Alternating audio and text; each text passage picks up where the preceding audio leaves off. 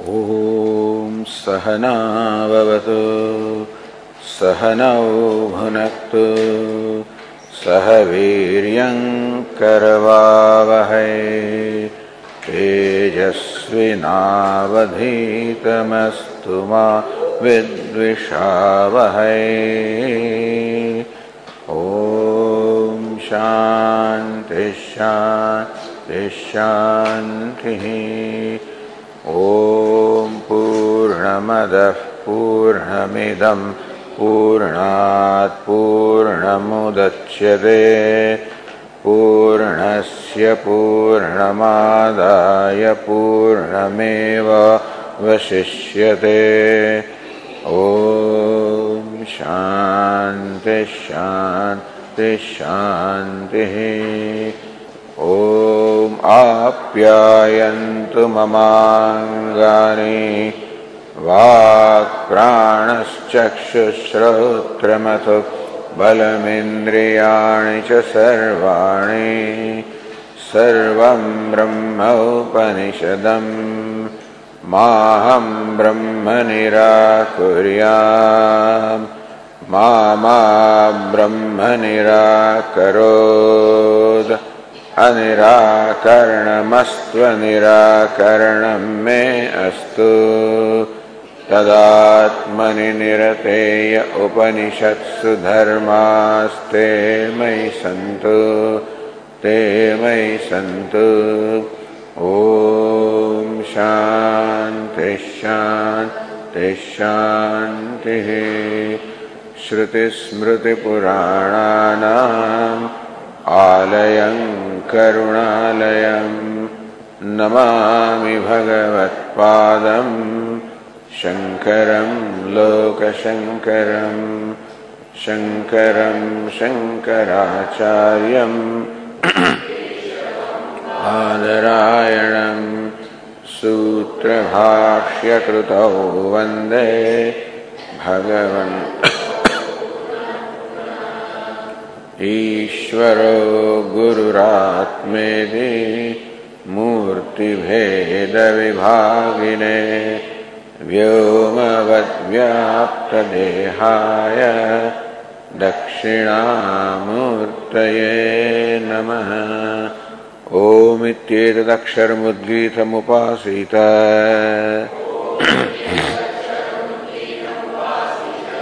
ओमिति ह्युद्गायते तस्योपव्याख्यानम्। ईक्षतेर्न शब्दम।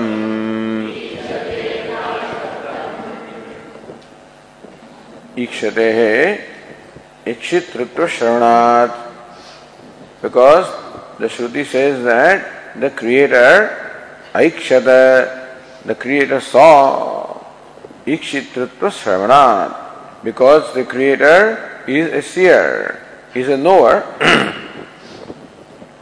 therefore अशब्दम ही तत्प्रधानम सांख्य परिकल्पितम pradhanam does not have place in the shruti meaning that shruti does not mean pradhanam when the shruti uses the pronoun tat so in fact they interpret the word Brahman also is pradhanam and tat also by different derivation etcetera and so, but that is not that is not what is the intention of Shruti because of ikshanam, because of the fact of ikshanam seeing. Because achetanatvat pradhanam is achetanam, unconscious and seeing cannot be in the in an unconscious entity. Continuing the arguments,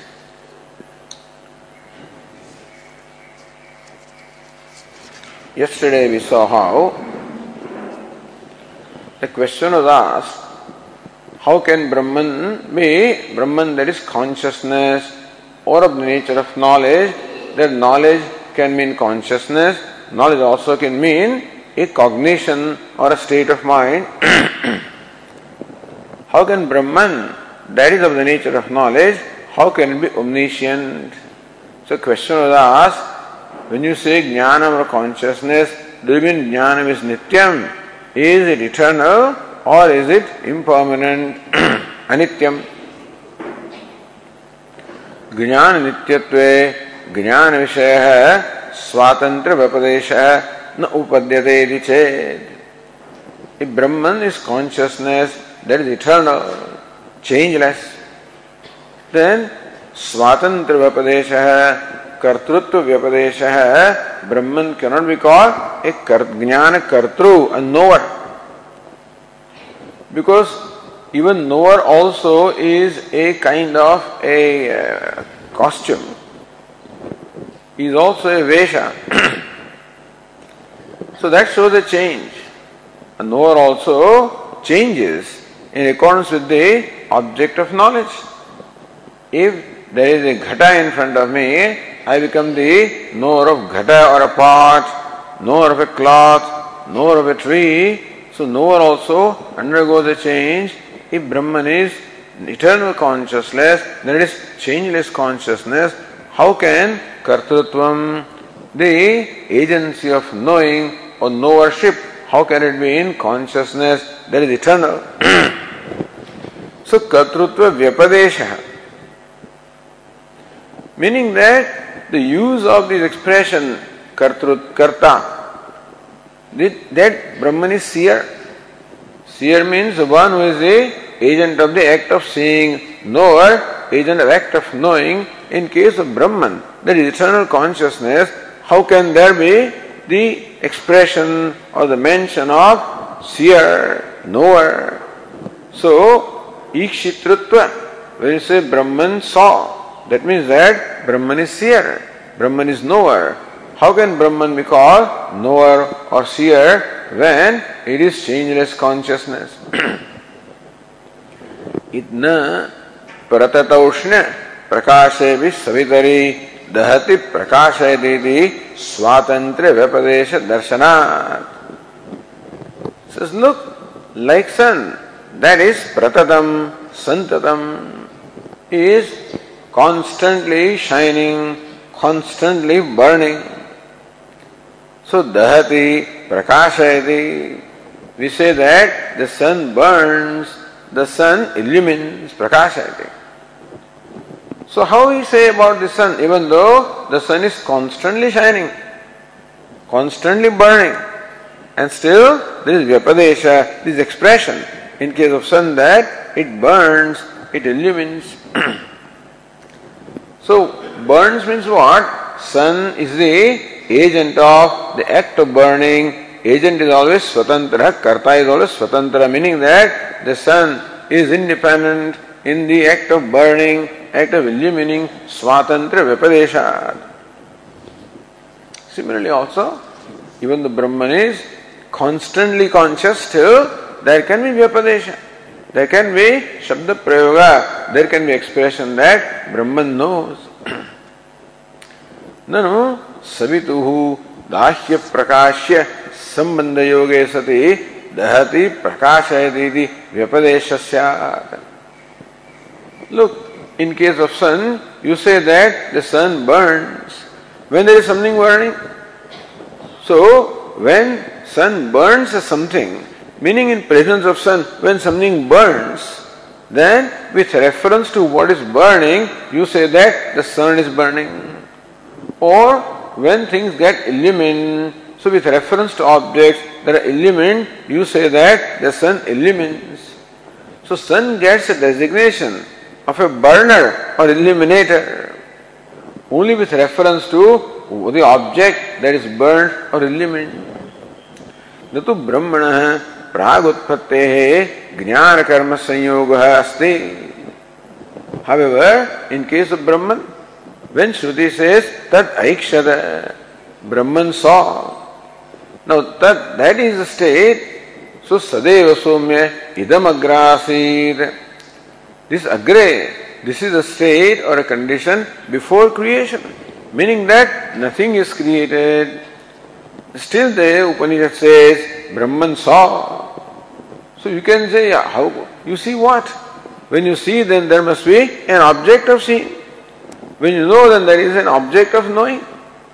but there is nothing to see, there is nothing to know before the creation. So, in case of sun, it is all right because there are objects that are burning and illumined. So, you can call sun one who burns, one who illumines, but there is nothing to illumine or know How can you say Brahman knows or he knew, it knew at this time of before creation? no. Says no, even that objection also is not valid. असत्य अपि कर्मणि सविता प्रकाशते यदि कर्तृत्व व्यपदेश व्यपदेश दर्शनात् independently also asati even when अविवक्षित असत्य भी अविवक्षित भी so in we independently assign the agency to sun without the reference to object when we say sun shines you know असत्य भी कर्मणि meaning अविवक्षित without vivaksha of karma without the intention of of an object, so without reference to an object also, savita prakashate iti kartrutva vyapadeshat. So prakashayati when we say it illumines, then there is reference to an object of illumination. But when you say the sun shines, then there is no reference to illumination at all. So without this, without any reference to an object also, we use the expression the sun shines. So when you say sun shines, meaning that sun is the agent of act of shining. So that Vyapadesha, that expression is still used without reference to an object, and so also if there is no object before creation, still we can use an expression of Brahman. Brahman saw, Brahman knew.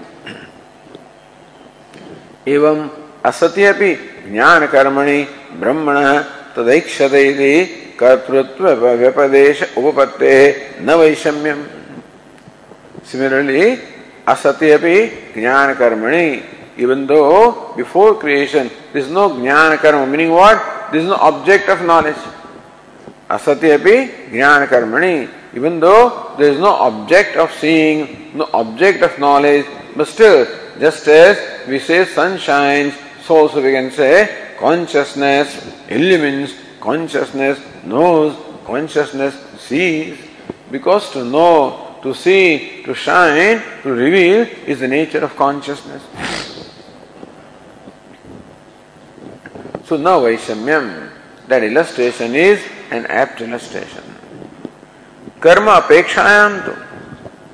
However, even in the state of dissolution, meaning before creation, there is karma. Even then also there is an object of knowledge. Suppose we say that karma apekshayam tu brahmani ईक्षितृत्व श्रुतय सुतराम उपपन्ना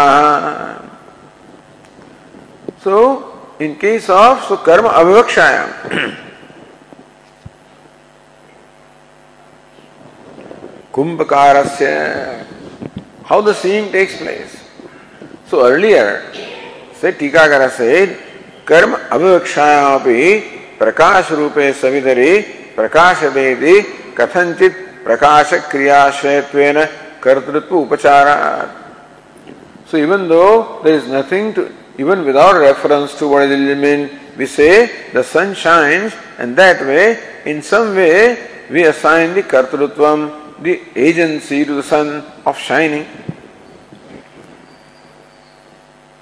तद्वत् चिदात्मय भी चिद रूपेण ईक्षण कर्तृत्व उपचारात similarly also for chidatma or Brahman there is consciousness चिद रूपेण because is of the nature of consciousness Ikshana Katratu Upacharat. And so because it shines there, we can say it sees, it saw, it knew, Aupacharika. Not in a primary sense. So either we can say that when Upanishad says that Aikshata, it means that it shines. It is conscious. It reveals. It illumines. Meaning that to shine is conscious nature of consciousness. So we are talking about an entity that shines even when there is no object to illumine. It is self shining, self revealing. Pradhana cannot fall in that category. so now Vaishamyam, therefore, the illustration of sun is quite apt for illustrating consciousness. Aduna tu kumbhakarasya sopadi antahkana vritti rupa ikshanavat. Or you can say that kumbhakara like a pot maker. Even though pots are not there, still we can say the pot maker saw the pots. We can say before the creation of the parts, the pot maker saw the parts. But where are the parts? Before creation, there are no pots and pans. How can the kumbhakara, how can the the uh, kulala, you know, the pot maker, how can they see? Says, So Sopadi antahkana vrittirupa ikshanavata. At that time, the pot maker sees the spots in his own mind. Even though there is no object outside to see, still the pot maker sees those pots and all other vessels in his own mind. How? So, antahkana vrittirupa. Because the pots are in his mind, even though they may not be outwardly. The pots are in unmanifest. So manifest pots are not there, which can be called jnana karma or the object of knowledge, but same pots are there in unmanifest state in the mind as a thought in the mind of the of the pot maker, and that's what the pot maker sees before he creates.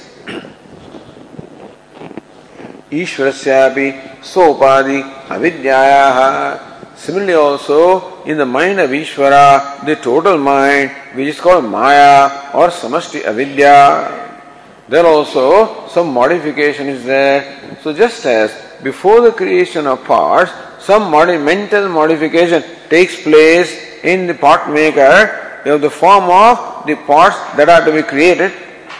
Similarly also in the mind of Ishvara, some modification takes place of the nature of the creation which is to be the universe that is to be created. So upadi avidyaya vividha srushti samskaraya. So just as the pot maker, are samskara of the pot. Because how can otherwise the pot thought arise in the mind of pot maker when pots are not created? But pot maker knows what the pots are. In the past, he has created pots and he has pretty much the understanding of the parts that are to be created because with past samskaras he knows what is to be created. And so also in avidya or the maya there are past samskaras of creation. and therefore there is a knowledge of what is to be created. So that samskara is important. Just as there are past samskaras in the mind of the pot maker, so also Srushti Samskara is there in the mind of Ishvara, which avidya mind is. विविध सृष्टि संस्कारायाः प्रलय अवसानेन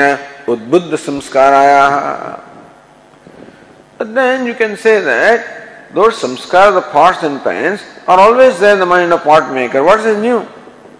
Something is new because even though the samskaras are there in the pot maker's mind, at the time when he wants to create, then those samskaras are aroused, then the thoughts of pot arise. Otherwise, he's thinking of something else.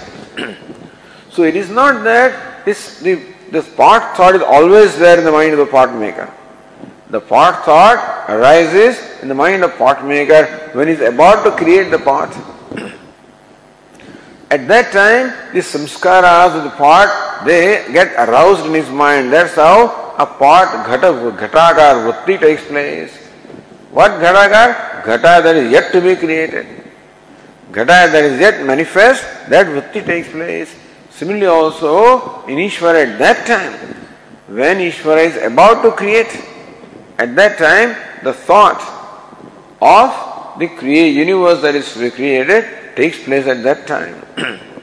so therefore, pralayava avasanena udbuddha samskaraya because now avasana, the conclusion of the pralaya is there, and now there is going to be the beginning of creation. At that time, those samskaras for the creation they get aroused, and there is accordingly a modification in the avidya or maya, which is what Brahman sees. सर्गोन्मुख kaschit parinama sargonmukha. Sargonmukha means what? Something that is conducive to creation. So just as in a part maker's mind takes place a part thought conducive to the creation of the part, similarly also in mind of Ishvara in Avidya, the modification takes place conducive to the universe that is to be created. अतः तस्याम सूक्ष्म रूपेण निलीन सर्व कार्य विषयकम ईक्षणम and therefore in that in that vritti nilina sarva karya vishayakam unmanifest all karya all the names and forms are unmanifest तस्य कार्यत्वात् कर्म सद्भावाच understand that that thought is created. Just as in pot maker's mind, the pot thought gets created when he's about to create the pot. So also in Ishvara's mind, which is Samastya Vidya, the universe thought takes place because universe is about to be created.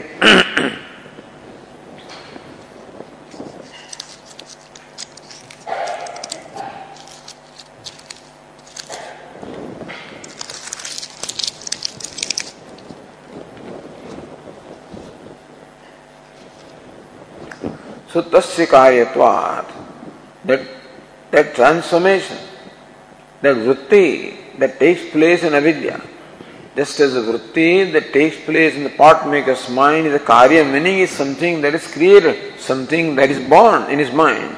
Similarly also in Ishvara's mind is born the vritti of the thought pertaining to what is to be created. That thought contains the entire universe in an unmanifest form or undifferentiated form. Nilina Sarvakarya Vishayakam. He sees the vritti in which entire karya, entire universe is nilinam, is unmanifest, is contained potentially. Tasya karyatvat, because that vritti has arisen, it's not always there, it arises when there is creation about to take place. Karma sadbhavach, therefore, there is an object of seeing that vritti containing the universe in unmanifest state is the object of seeing, is something that is seen. Therefore, mukhyam kartritvam. So if you accept the object in this sense, then mukhyam kartritvam meant Ishvara actually saw. So Sutaram Upapanna. Now on the page 106, Ratnavara says further, Nanu, Mayopadika. Then he saw further also, so किम पुनः तत्कर्म किम पुनः तत्कर्म यत् प्राग उत्पत्ते ईश्वर ज्ञान से विषय भवती the question is asked. When you say that there is something that Ishvara actually saw at the beginning of creation, what is it? Karma means jnana karma. What is the object of knowledge? यत् ईश्वर ज्ञान से विषय भवती that becomes the object of the knowledge of Ishwara तत्व अन्यत्व तत्व अन्यत्वाभ्याम अनिर्वचनीय नाम रूपे The universe, that is the nature of name and form. Still the names and forms right now are avyakruta, undifferentiated, unmanifest. And we cannot say that they are separate from Brahman, nor can we say they are not separate from Brahman. So tattva anyatvaabhyam anirvachaniya. The creation is mithya. Creation of name and form is mithya. And there are samskaras, those mithya creation, unmanifest names and forms are there. व्याचकीर्षिते is what अव्याकृते सूक्ष्मात्मना स्थिते व्याकर्तुम स्थूलीकर्तुम इष्टे सूक्षात स्थिते At that time, the names and forms are in a subtle form and manifest form. And Vyachiki Shite, Ishvara wants to bring them to manifestation, makes them tangible. So before creation they are in an intangible state and Ishvara wants to make them tangible. Just as for a pot maker, the pot is in intangible state. In his mind, he wants to create a tangible pot.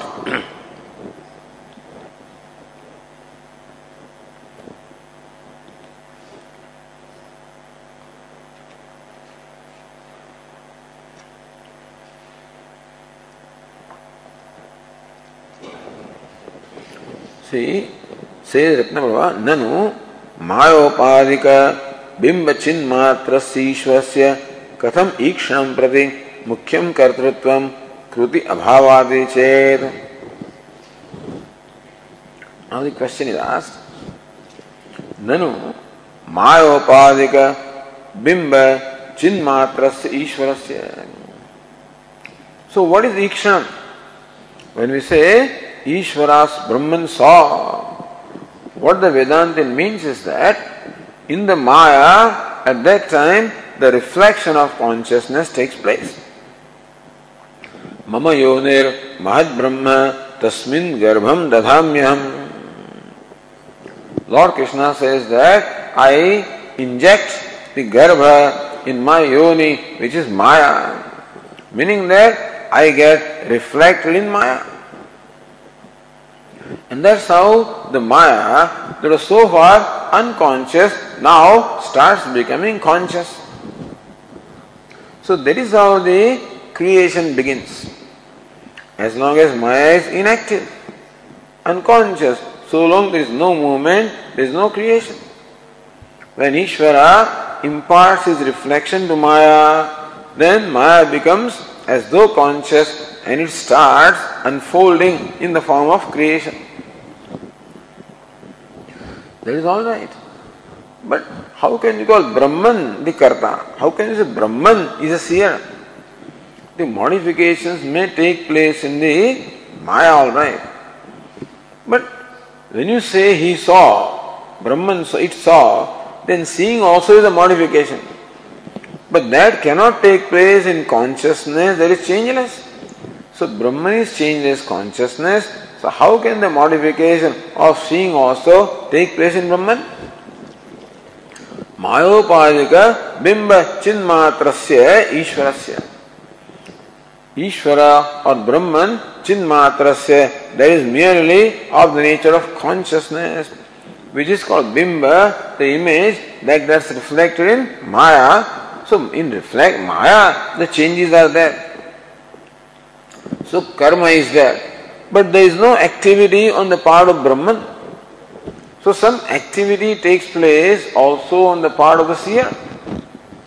Not only should there be object of seeing, but when I see something, some activity which is conducive to seeing takes place in my mind also, then only I can be called seer. But Brahman is changeless consciousness, therefore, how can any activity take place in Brahman? सो बिंब मात्र से ईश्वर से कथम ईक्षण प्रति मुख्यम कर्तृत्व भाष्यकर that when there is an object of seeing, then you can call the seer Brahman as seer in the primary sense. So objects are there in the undifferentiated, unmanifested. They are there. But nothing happens to Brahman. How can you call Brahman the seer? Kruti abhavaditi chet, because there is no kruti, there is no karma, there is no modification in consciousness. How can you call consciousness seer in primary sense? In secondary sense, you can say, like the sun illumines, but here in primary sense, even the object of seeing is there. If there is no modification in consciousness, how can you call consciousness a seer in the primary sense? If that's your objection, न कार्यानुकूल ज्ञान कर्तृत्वात्। So who is अ ज्ञान कर्ता who is a pramata? Who is a knower कार्यानुकूल ज्ञानवत one who possesses the knowledge that is conducive to what is to be created so here कर्तृत्वात् In fact, as far as the seer is concerned, there is no independence. The seer does not have freedom really. As we said, Vastu Tantram Jnanam, the knowledge is always determined by the object of knowledge and there is therefore no modification, no change in the seer. So you do not require a change in consciousness to call consciousness the doer. All that you require is karyanukula jnanavata. The one that possesses jnanam knowledge which is karyanukulam, which is conducive to what is to be karyam, what is to be created. Really speaking, there is a footnote here which you don't have. Karyanukula kruti mataheva kartrutvam. Really speaking, who is a karta? One who acts one in whom there is some change conducively what is to be done. Karta is the one who is conducive to what is to be created, what is to be done. So, Karyanukula Krutimada. A Karta is the one who performs an act which is conducive to what is to be done. ज्ञानादेह कृति असाध्यत्वेन So karma, kartrutvam can be there because karma is purusha tantram.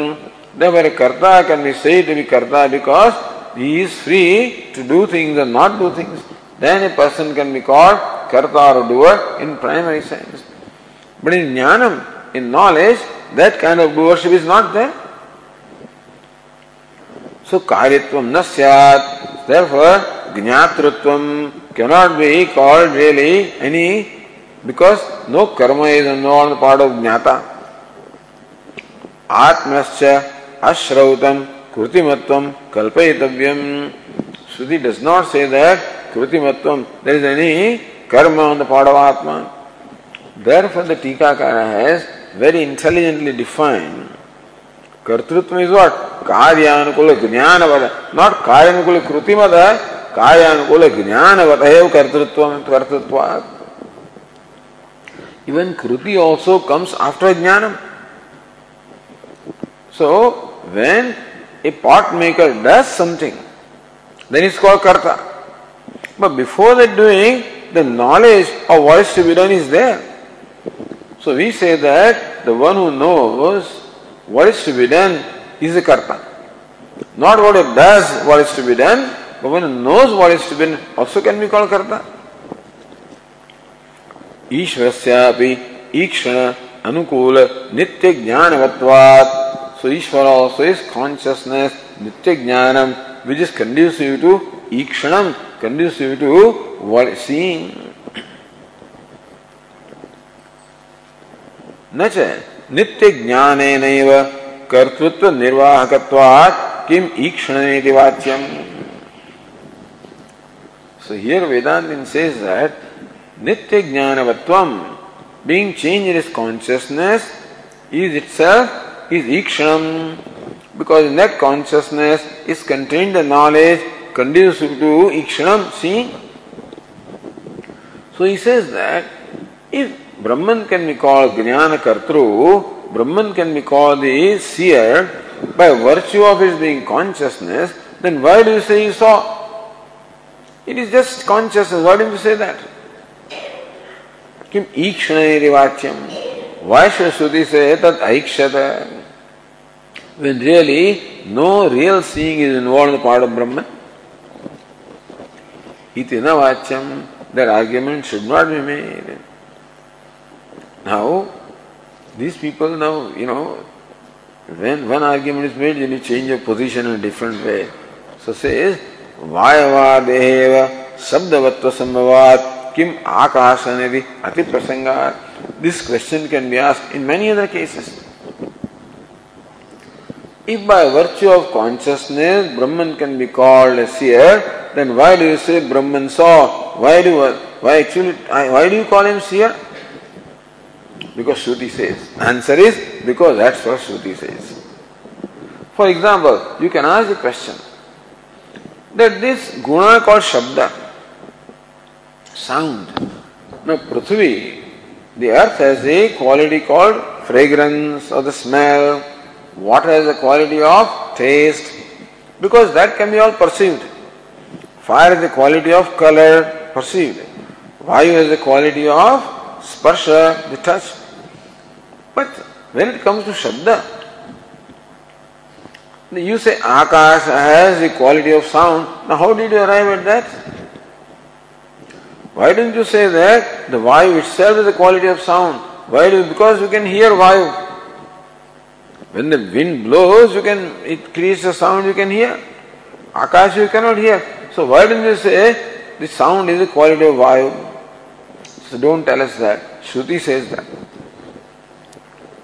This kind of question can be asked in you know in many other cases also.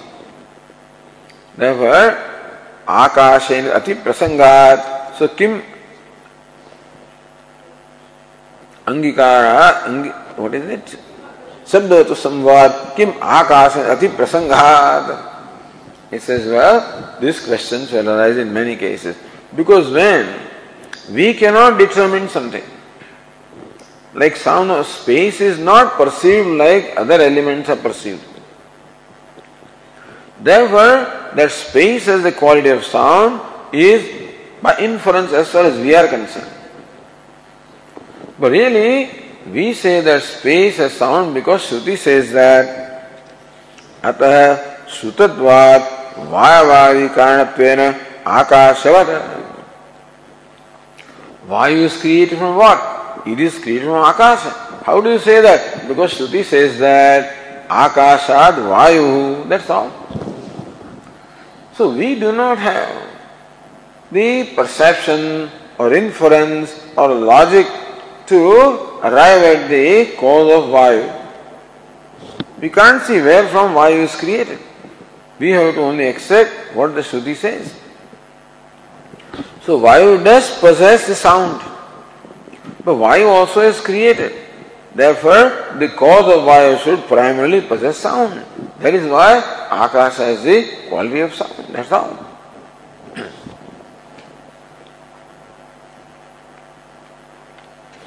तद्वत् ऐक्षते यदि आगंतुकम त्वेन श्रुतम ईक्षणम similarly तद ऐक्षत आगंतुकत्वेन not that it always sees it sees at the time of creation akashadi hetuttvena angikaryam so just as we accept akasha as the cause of vayu on the strength of what the shruti says so also we accept that Ikshanam as the cause of Vayu. From that Ikshanam, cause of Akasha. From that Ikshanam alone, the whole universe, beginning from Akasha, got created. Tasmadva, etasmad, atmana, akasha, sambhuta. That's all. Iti alam. So then, when it comes to questioning what cannot be determined by the available means of knowledge, then we always resort to Shruti. There we do not arrive at the conclusion by reasoning, there we arrive at conclusion by the Shruti.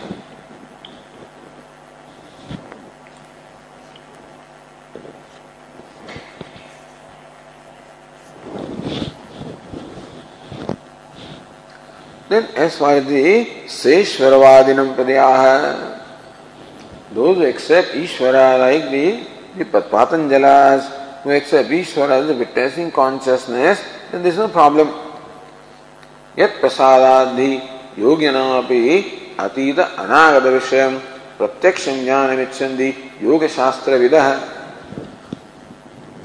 Those who are adept in the scriptures of Yoga Shastra, they say that the yogis also have their siddhis or omniscience because of the grace of Ishvara. So whatever knowledge the yogis have, is because of the grace of Ishvara. So if by Ishvara's grace, yogis also can know what is there in all the three periods of time, a yogi can know, a yogi can be sarvagnya. Then what talk of Ishvara? By whose grace yogi becomes Sarvajna. The Ishvara is Sarvajna. Is that is, how can, that's Kaimutika Nyaya. What to talk of Ishvara being Sarvajna? Now continuing, Yadapi says Nyayamina जीवस्यैव ईश्वरस्यापि ज्ञान अनुगुण हेतु अपेक्षा अनुवदति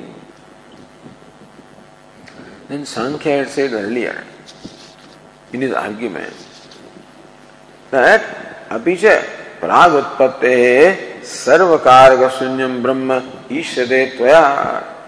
Earlier, the Sankhya had made an argument, hey Vedantin, you say that before creation, Brahman does not have body or the mind or sense organs, Kaya Karana is not there. न च ज्ञान साधनानाम शरीरेन्द्रियाणाम अभावे ज्ञानोत्पत्ति कस्यचित उपपन्ना We do not find that anybody can know anything without the body and the mind and sense organs. So you require to know the objects of the world, you require body, sense organs, mind, then only knowledge can take place. But before creation, there is no body, no sense organs, no mind, Jnana Karana. So the means of knowledge are not yet created. Then how can you say that Brahman knew everything, Brahman saw everything? This was the argument. This is not being taken up here by Bhashyakara. यद्यपि उक्तम प्रागुत्पत्ते ब्रह्मणः शरीरादि संबंधम अंतरेण ईक्षितृत्वम अनुपपन्नम इति न तत चौद्यम अवतर दे सवितृ प्रकाश ब्रह्मण ज्ञान स्वरूप ज्ञान साधन अपेक्षा अनुपपत्ते।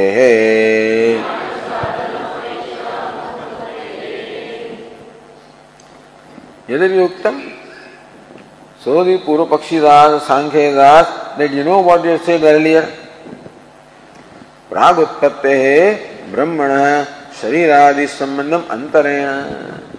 Before the creation there is no body Brahman doesn't have body doesn't have sense organ doesn't have mind doesn't have the conventional means of knowledge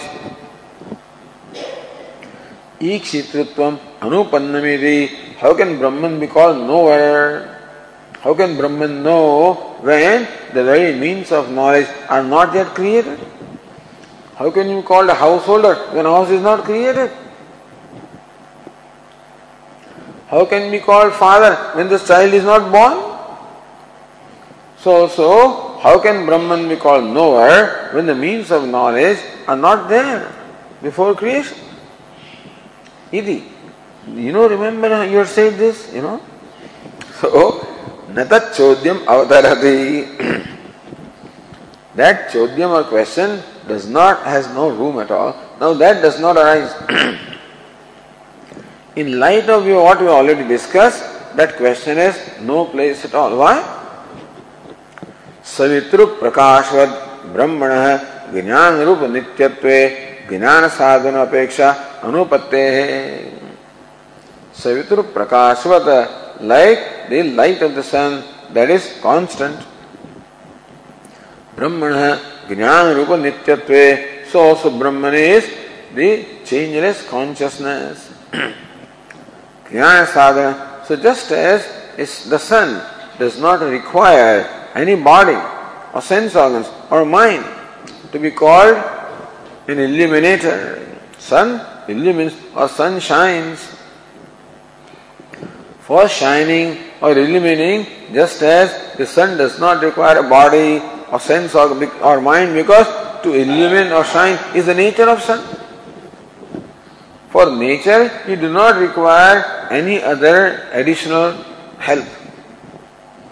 For the fire to be hot, fire doesn't require anything other than itself. For sun to be bright, sun does not require anything other than itself. So also for Brahman to be conscious, to shine, does not require anything other than itself. Brahman doesn't require a mind to shine, doesn't require sense organs to shine, doesn't require a body to shine. And by virtue of shining alone, we say that Brahman saw. So that objection is already answered. ज्ञान साधन अपेक्षा अनुपत्य है this no no logical requirement for the expectation of ज्ञान साधनम the means of knowledge such as sense organs mind etcetera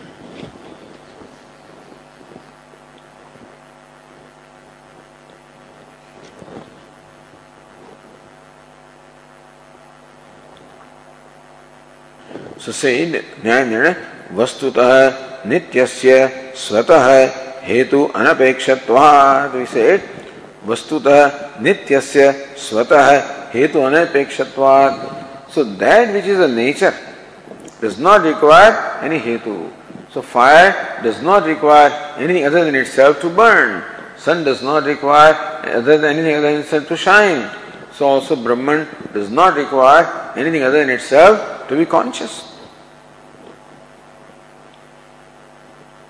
so न तत्चोद्यम अवतरते तदेव व्यतिरेकेण साधयति अपि चयति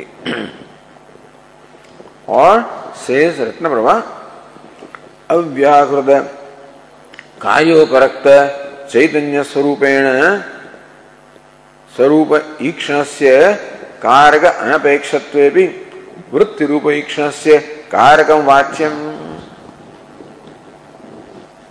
So purva pakshi says all right Brahman is of the nature of consciousness.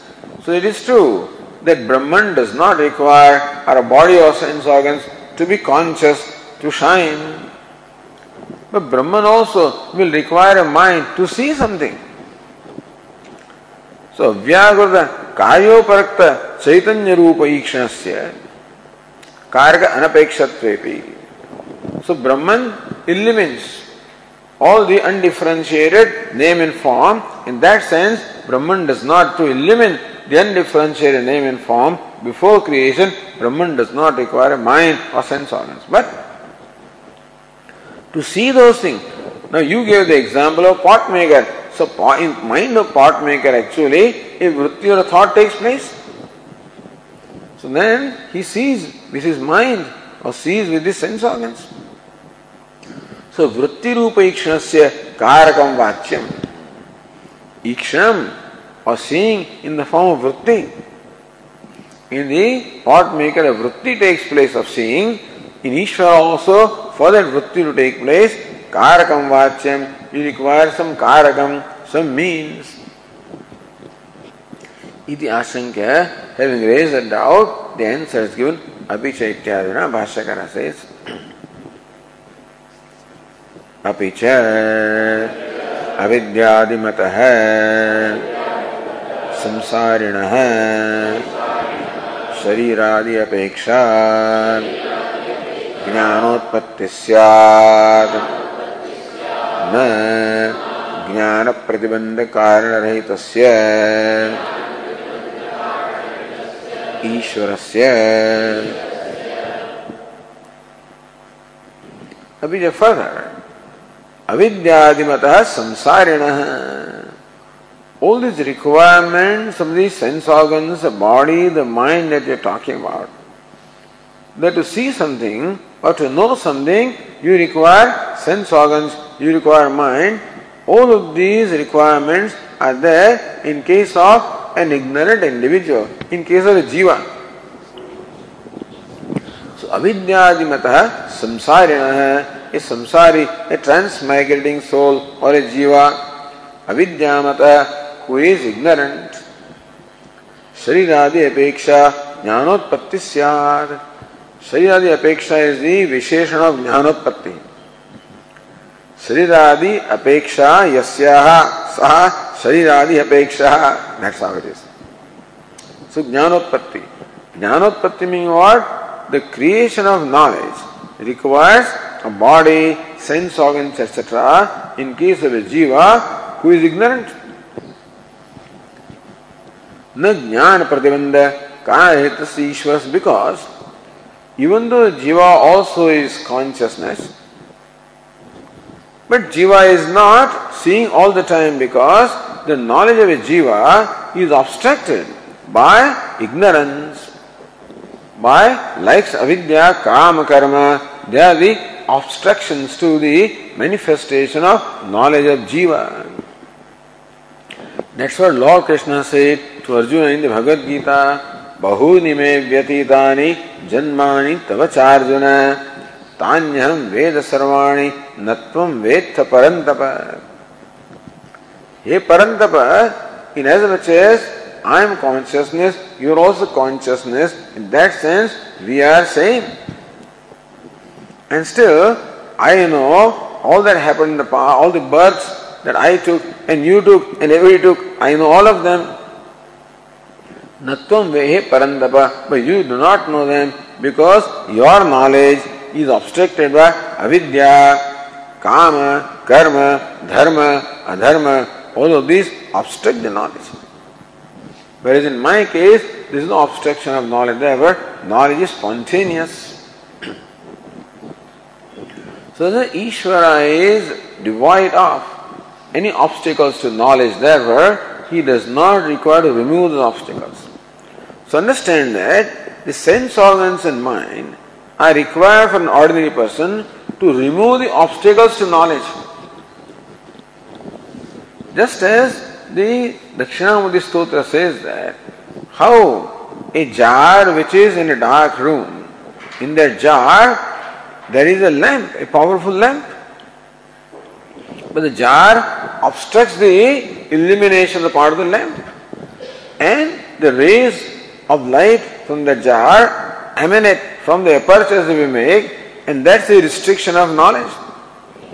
That lamp in the jar, had the jar not been there, the lamp would have illuminated the entire room simultaneously. But because the jar which obstructs the illumination is there, therefore the lamp cannot illumine the room. So also consciousness shining in my heart would illuminate everything simultaneously. But then the ignorance is there, the body is there, all these are the obstructions to knowledge. Therefore, knowledge requires the apertures. Just as that lamp requires apertures or holes in that jar for the light to emanate, here also the sense organs are required and the lamp can only illumine what falls on the path of those beams of light. So also the self can only illumine those objects which fall on the path of the beams emerging from the sense organs. So in case of jiva, the sense organs, the mind are required to remove the obstacle to knowledge. In case of Ishvara, there is no obstacle to knowledge. Therefore, he does not require the sense organs and mind. Therefore, says Ratnava, यथा एकस्य ज्ञानम तथा अन्यस्यापेति नियम अभाव what the rules or the restrictions that apply to jiva should also apply to Ishvara. There is no rule. What applies to one should necessarily apply to another one. That rule is not there. माइन अशरीर जन्य ईक्षण कारकत्व भाव mine there Ishvara who has who possesses maya as a shakti asharirasyapi because ishvara possesses maya which is what vishuddha sattva gunatmika maya is vishuddha sattva therefore you do not there is no obstruction to knowledge If Rajas and Tamas are there, they obstruct the knowledge of a jiva.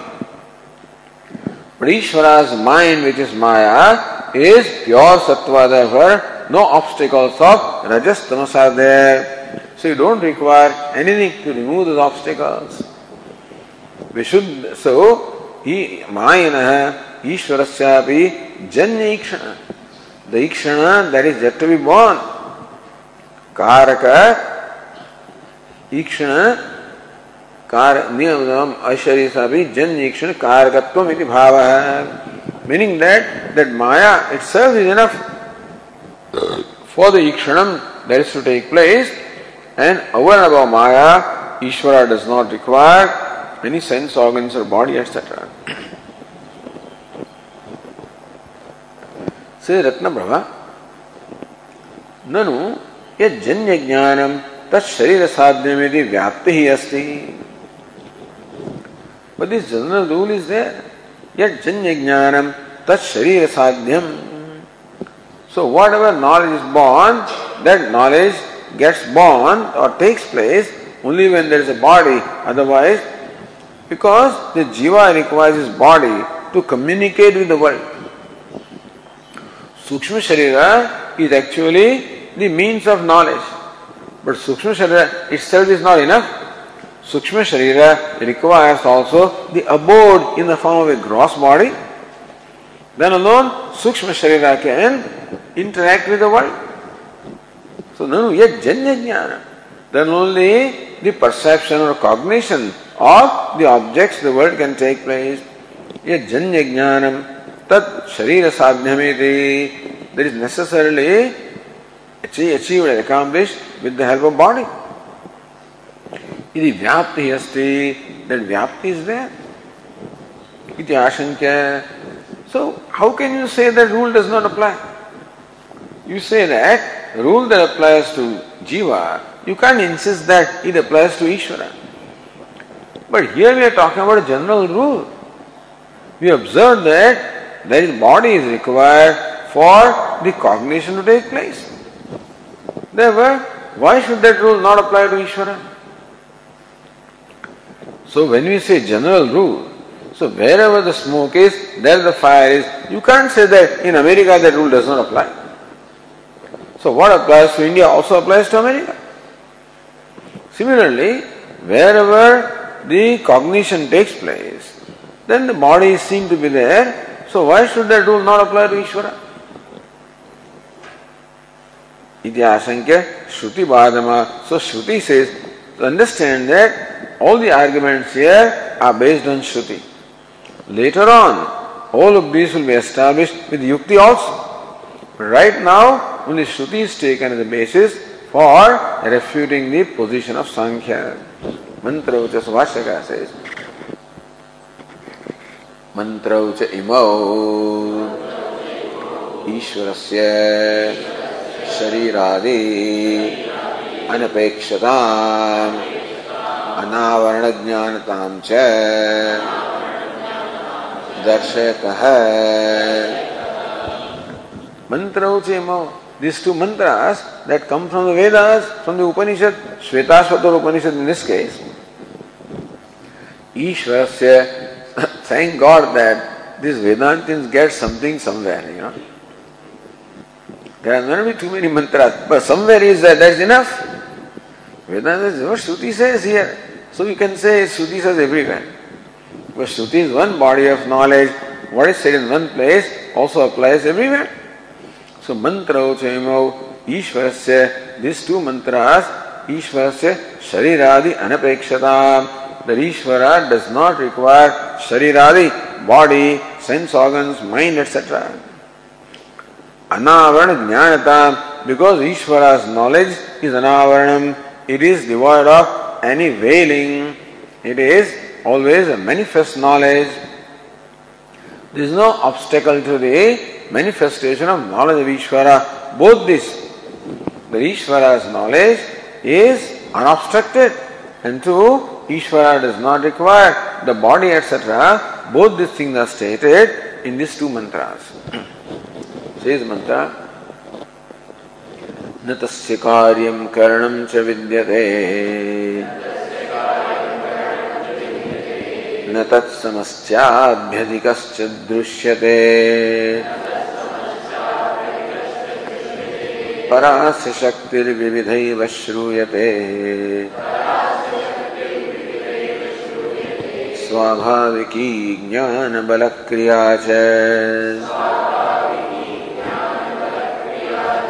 इति अपाणिपादो जवनो ग्रहीता। पश्यत्य चक्षुश्च शृणोत्य कर्णः सवेत्ति वेद्यं न च तस्यास्ति वेत्ता।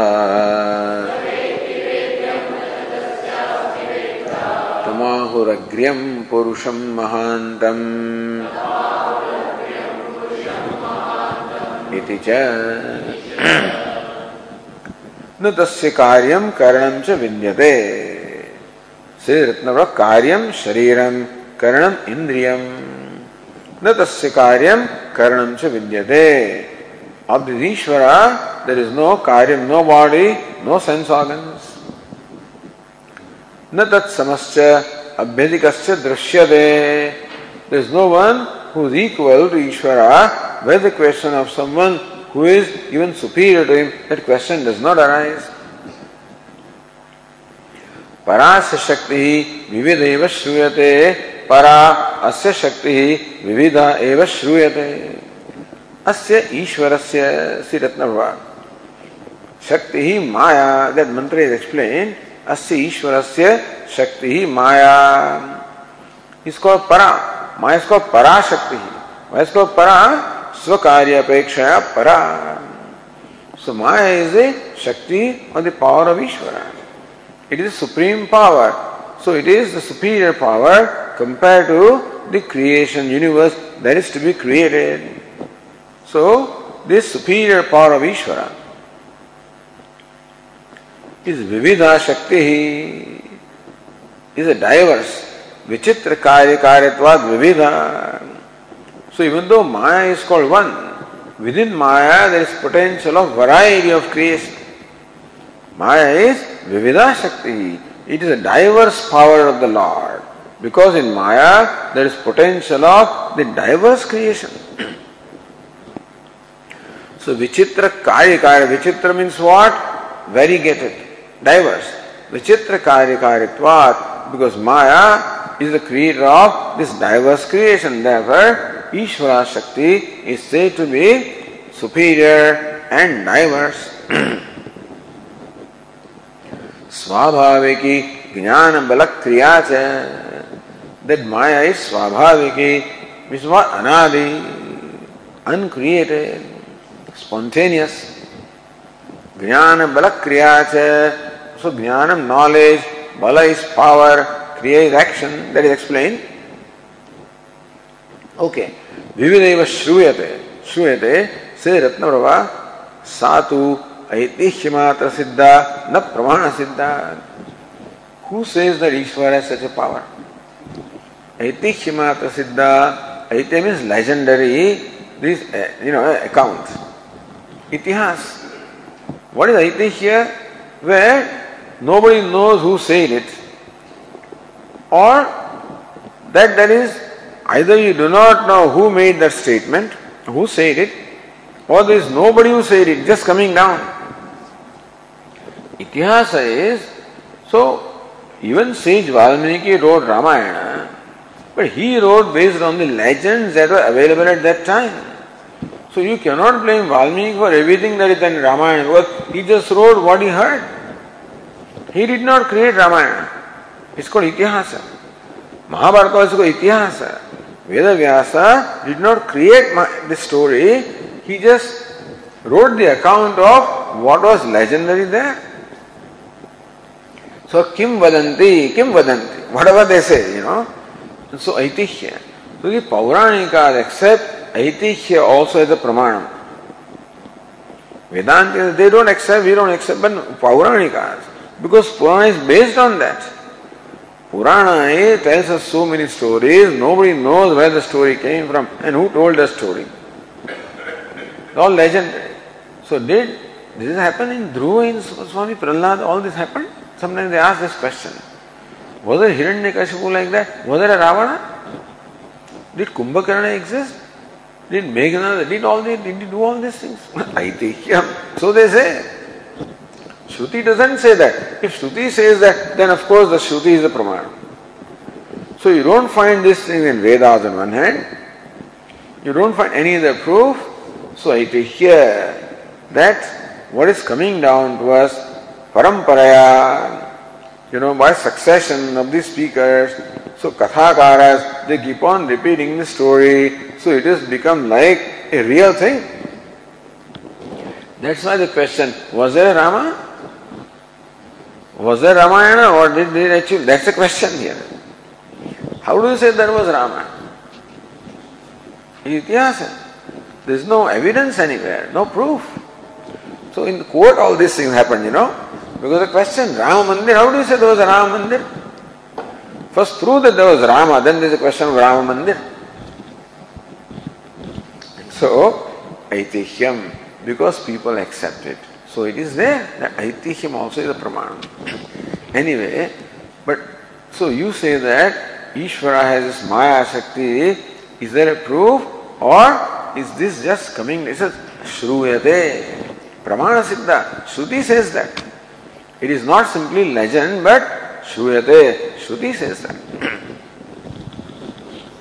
स्वाभाविकी ज्ञान बल क्रिया से सो says here ज्ञान रूप ज्ञान बल इज़ व्हाट ज्ञान रूपम बलम the balam the power of the nature of knowledge so Ishvara possesses power knowledge itself is power you do not require any other kind of power. So jnana bala kriya se. ज्ञान रूपेण बलेन या सृष्टि क्रिया सा स्वाभाविक the kriya or the act of creation on the part of Ishvara is spontaneous. Ishvara does not have to make any effort to create. Swabhaviki, spontaneous. What kind of power is there? For Kriya, you require always power. For performing any action, you require balam, you require strength, you require vigor. What kind of balam? Ishvara's jnana kriya, jnana balam. So, Ishvara's balam, or this power, is of the nature of knowledge. And by the on account of the power of knowledge, or the vigor of knowledge, the creation spontaneously takes place, no effort is involved on the part of Ishvara to create. See, by studying this Brahma Sutra, you are studying, learning also what Vedanta Siddhanta is, you know. Everything connected to Srushti or Sarjan is all discussed here. And so, how does Vedanta see all this creation? the Swabhaviki. So, Swabhaviki is what? It is natural, uncreated, effortless, spontaneous. वही स्वाभाविक है अनादि मायात्मकत्वाद इत्यर्थ है even that kriya normally an action is action is commenced usually you begin an action action is not always there but this action srishti kriya is swabhavike it is uncreated because It is a result of ignorance, which is anadi, anadi mayatmakatvat. Because maya is anadi, therefore the kriya, which is maya as its nature, also is anadi, swabhaviki. Or says Ratna Baba, so Swabhaviki Jnana Bala Kriya, that expression is explained in a different way also. Jnanasya Chaitanyasya Balam What is jnana means chaitanyam. First, the jnana was accepted as omniscience. Here, jnana is accepted as consciousness. So, omniscience, of course, that power of knowledge is there. But consciousness, what power is that? So, jnanasya chaitanyasya balam मायावृत्ति प्रतिबिंबितत्वेन स्फुटत्वम The power that consciousness has is being reflected in Maya. That's all.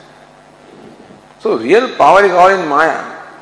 But that Maya is powerless unless Brahman in fact enlivens it. So actually power is in Maya.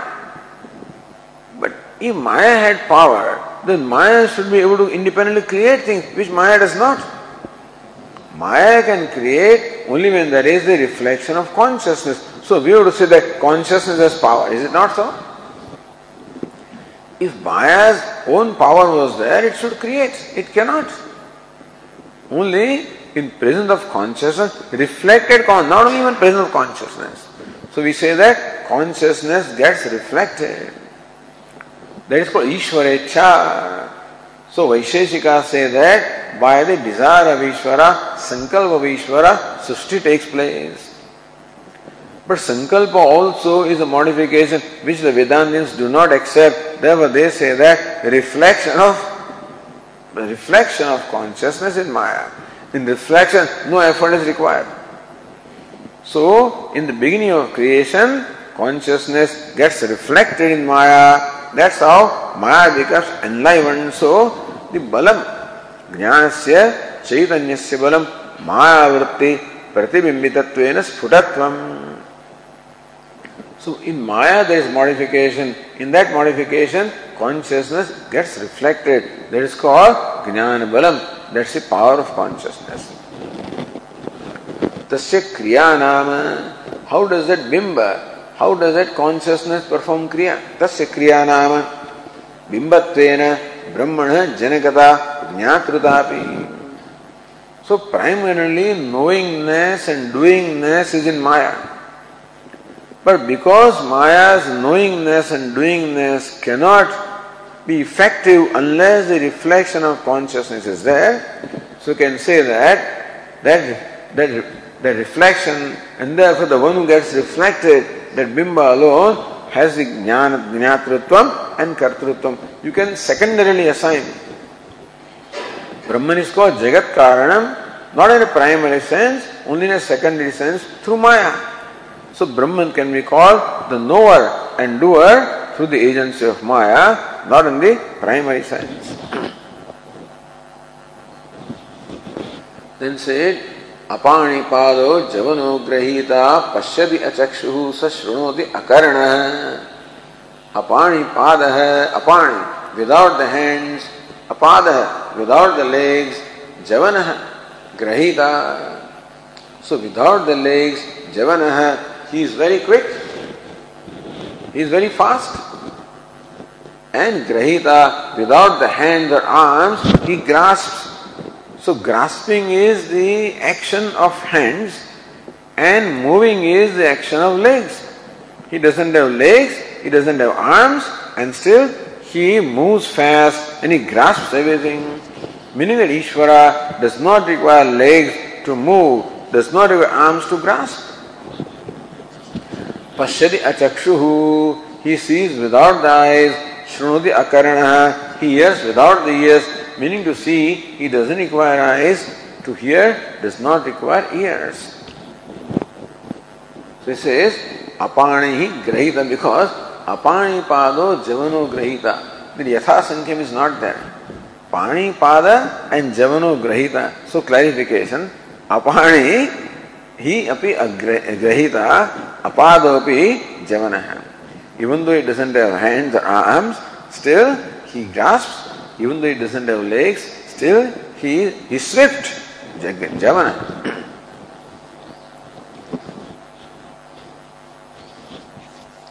ईश्वरस्य स्वकार्ये लौकिक हेतु अपेक्षा नास्ति भाव meaning that the ignorant person में require hands to grasp and legs to move, but that rule cannot be applied to Ishvara because Shruti says that. So Ishvarasya swakarye, for Ishvara to accomplish his action. Lokika hetu apeksha nasti, the hetu, the causes required in your day-to-day life, that expectation or requirement is not there. तमाहोरग्र्यम पुरुषम महांतम न वे सवेत्ति वेद्यम न च तस्यास्ति वेत्ता सवेत्ति vedyam he knows everything that's to be known किम बहुना सर्वपि वेदन योग्यम वेद्य मीन्स व्हाट वेदन योग्यम that which is to be known or which can be known कार्य करण अपे कार्य अनपेक्षो वेत्ति so without karya karana without body and sense organs savetya vedyam whatever is to be known he knows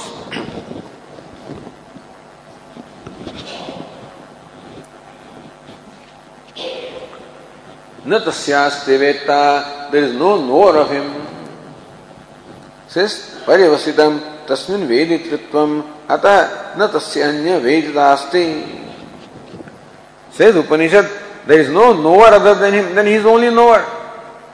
That's why he is called knower. Because there is no knower other than him, therefore he can be called knower. That's all. Parivasidam tasmin vetrutvam. Ultimately, vetrutvam, the knowership, ultimately rests in only Brahman because there is no knower other than him. Still knowing takes place. So knowing takes place and there is no knower other than Brahman. Therefore, Brahman is a knower.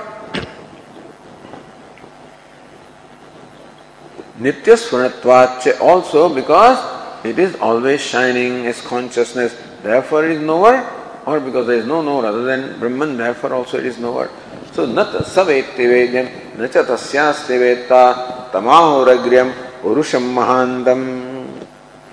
cha adi kartaram, mahantam achakshate, brahma vidah. The knowers of Brahma call that Adi Purusha Mahantam.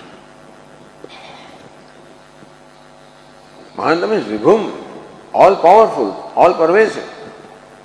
Agryam, Anadim, beginningless. First one, Agryam means the one, the very primary one. Purusham Mahantam. And so Brahmavida, Ahuhu, the knowers of Brahma call that Paramatma Agryam, the first one. Purusham, here all pervasive, Anantam. Mahantam, Vibhum, all powerful. This is what the knowers of Brahman call him. So you to accept it. Because you know nothing else to refute this. The thing is that you we say that you cannot apply to Ishvara the rules are applicable to Jiva. How do you apply them? What what kind of uh, reason do you have to apply the same rules? So you don't have any proof. We have the proof where Shruti says that those rules are not applicable. So we have Shruti in our favor. You don't have that. In that sense, by the on the strength of the Shruti, that position is refuted. okay. ॐ पूर्णमदः पूर्णमिदं पूर्णात् पूर्णमुदच्यते। पूर्णस्य पूर्णमादाय पूर्णमेवावशिष्यते ॐ शान्ति शान्ति शान्तिः। शङ्करं शङ्कराचार्यं केशवं बादरायणं सूत्रभाष्यकृतौ वंदे भगवन्तौ पुनः पुनः। ईश्वरो गुरुरात्मेदि मूर्तिभेदविभागिने व्योमवद्व्याप्तदेहाय दक्षिणामूर्तये नमः। ॐ शान्तिः शान्तिः। शान्तिः हरि ओम श्री गुरुभ्यो नमः। हरि ॐ